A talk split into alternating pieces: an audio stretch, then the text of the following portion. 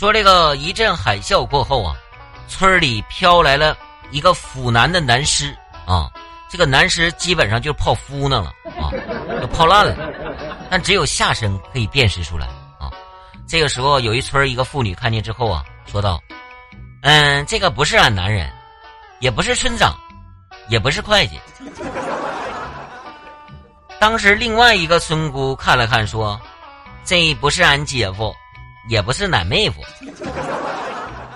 这时一寡妇走过来，摸了摸，那个都回去吧啊，这不是咱村的，信息含量超标啊！这，哎呦我的妈呀！